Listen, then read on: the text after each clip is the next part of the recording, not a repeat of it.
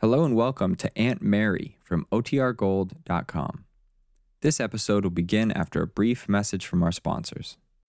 When you need mealtime inspiration, it's worth shopping Kroger, where you'll find over 30,000 mouthwatering choices that excite your inner foodie. And no matter what tasty choice you make, you'll enjoy our everyday low prices, plus extra ways to save, like digital coupons worth over $600 each week. You can also save up to $1 off per gallon at the pump with fuel points. More savings and more inspiring flavors make shopping Kroger worth it every time. Kroger, fresh for everyone. Fuel restrictions apply.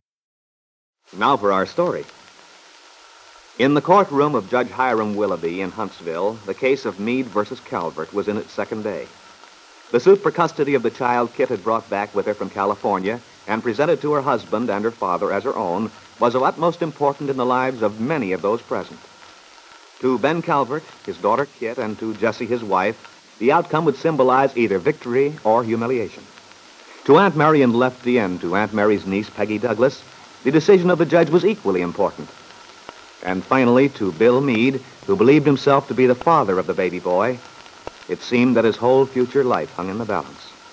Bill, who now sits facing the grave, anxious, or antagonistic eyes of the spectators, as the bailiff says, Raise your right hand, please. Do you solemnly swear to tell the truth, the whole truth, and nothing but the truth, so help you God? I do. Are you ready to proceed, Mr. McKillop? Uh, thank you, Your Honor. Uh, don't be looking so worried, lad. Just a few little questions. Now then, your name, please. Bill Meade, sir. Your occupation? Why, I work at the bank, the Wakefield Trust and Savings for Mr. Bowman. And uh, what is the nature of your work at the bank, please? I handle the farm loans and investments. I see. This is a position of considerable responsibility, is it not? Why, yes, I guess you could say it is. In other words, it is necessary for you to gauge the integrity and business honesty of your clients who apply for loans. And you must have an insight into the everyday problems of people, how they think and feel. Uh, now, Mr. Meade, how long have you known Mr. Ben Calvert, Miss Calvert's father? Why, I met him shortly after I met Kit, uh, my ex-wife. Uh, that was a couple of years ago. A couple of years ago. And during that period, prior to your marriage to Mr. Calvert's daughter, and during the course of that marriage, would you say that you got to know Mr. Calvert fairly well? Yes, I would. You had many discussions with him, discussions which revealed his philosophy of life, his approach to business dealings, as well as his attitude towards his fellow man. Oh, yes. You see, I... I object, Your Honor. Mr. Meade's opinion regarding his father-in-law has nothing to do with why we're here. I say these opinions are inadmissible as evidence. On the and- contrary, I submit that these opinions are the utmost concern to us here, since they relate to the question we have to decide the custody of the child, the future that child will have. The court upholds the opinion of the attorney for the plaintiff. The question of the infant's environment is valid for our consideration. You may proceed, Mr. McKillop. Uh, Thank you, Your Honor. Now, Mr. Meade, have you ever heard Mr. Ben Calvert utter in your presence a statement of his beliefs which might be considered prejudicial to the future of the young child, should this child be brought up under the influence of a similar belief? Yes, I have, Mr. McKillop. Many times. Now, let me ask you this. During the period of your marriage to your wife, uh, in your day-to-day living, were you aware that your wife's own philosophy of life was at all influenced by that of her father? Oh, yes. Yes, I'd say that Kit's attitude was very much influenced by her early environment. And another thing. Are you acquainted with a woman by the name of Louise Thorndyke? Yes, she was my son's nurse. Until recently. Now, did you ever talk to Miss Thorndyke regarding the care and treatment of your son in the Calvert home? Especially in regard to your wife's attitude toward the child. Yes, I did, several times. Uh, Mr. Meade, I'd like you to tell the court in your own words the impression you gathered from the statements made by Miss Thorndyke on the occasions when you discussed your son's welfare with her. Well, uh, the main thing which worried her was the fact that the baby, my son, lacked for affection love. She told me that even a young child that age notices the difference, and, and of course, as they get older, it's even much more important for a child to have a feeling of security in the love of his parents. Miss Thorndyke seemed to feel that my wife wasn't interested in the child, didn't care anything about. I object.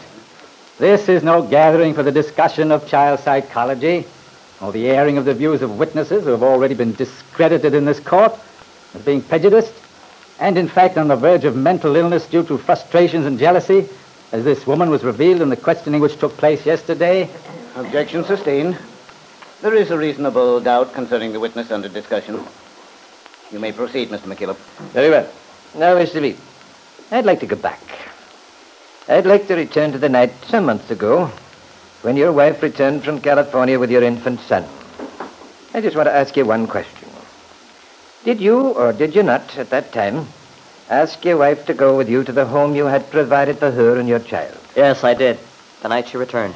You asked your wife to return home with you. And what was her answer? She refused. In other words, you were deprived of your rightful position as regards your child. Deprived of the father's prerogative to watch over his son. Because your wife refused to leave her father's home and live with you in your own home. As the natural family should. Is that correct? Yes. Yes, Mr. McKillop, that is correct. That will be all, thank you.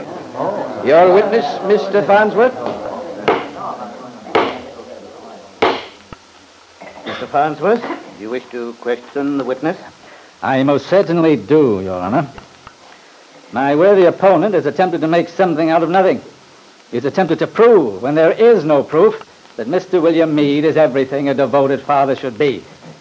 Well, I propose to let you see that Mr. William Meade has not shown himself to be a devoted father, and that, on the contrary, he has been guilty of actually neglecting the child of whom he pretends to be so fond. I object to the word pretends as a slur on the honor and integrity of my client. Objection sustained. Clerk, strike from the record of whom he pretends to be so fond. You may proceed, Mr. Farnsworth. Hmm. Mr. Meade, you live in the town of Wakefield, do you not? Yes, I do. What is your address there? I live at the Wakefield Auto Court.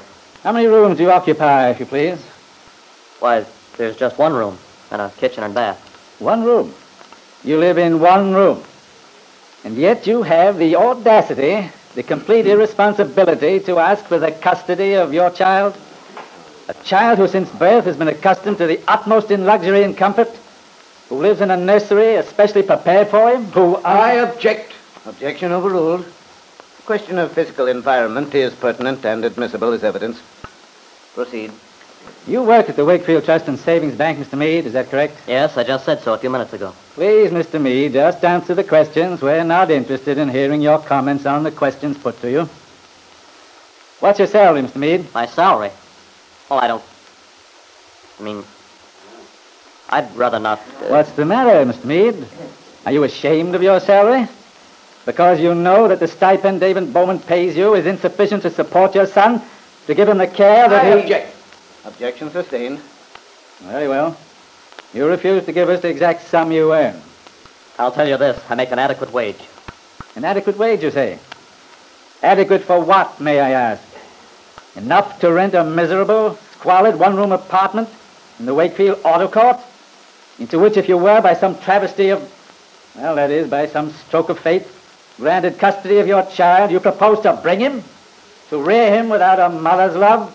Or the security provided by a generous grandfather? Is that what you mean by adequate, Mr. Meade?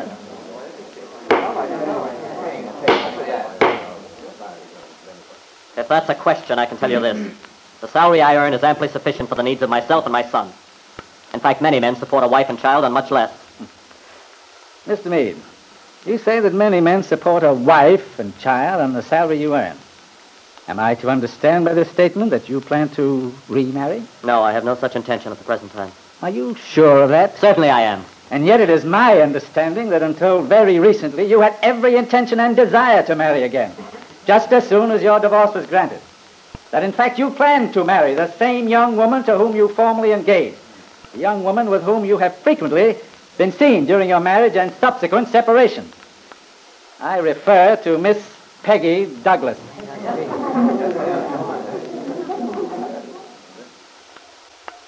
At these insolent words from the attorney, a deep red flushed Bill Meade's face. A flush of anger and embarrassment, which was reflected on the face of the young girl, Peggy Douglas, who drew closer to her aunt, clutching Aunt Mary's gloved hand tightly for reassurance and comfort.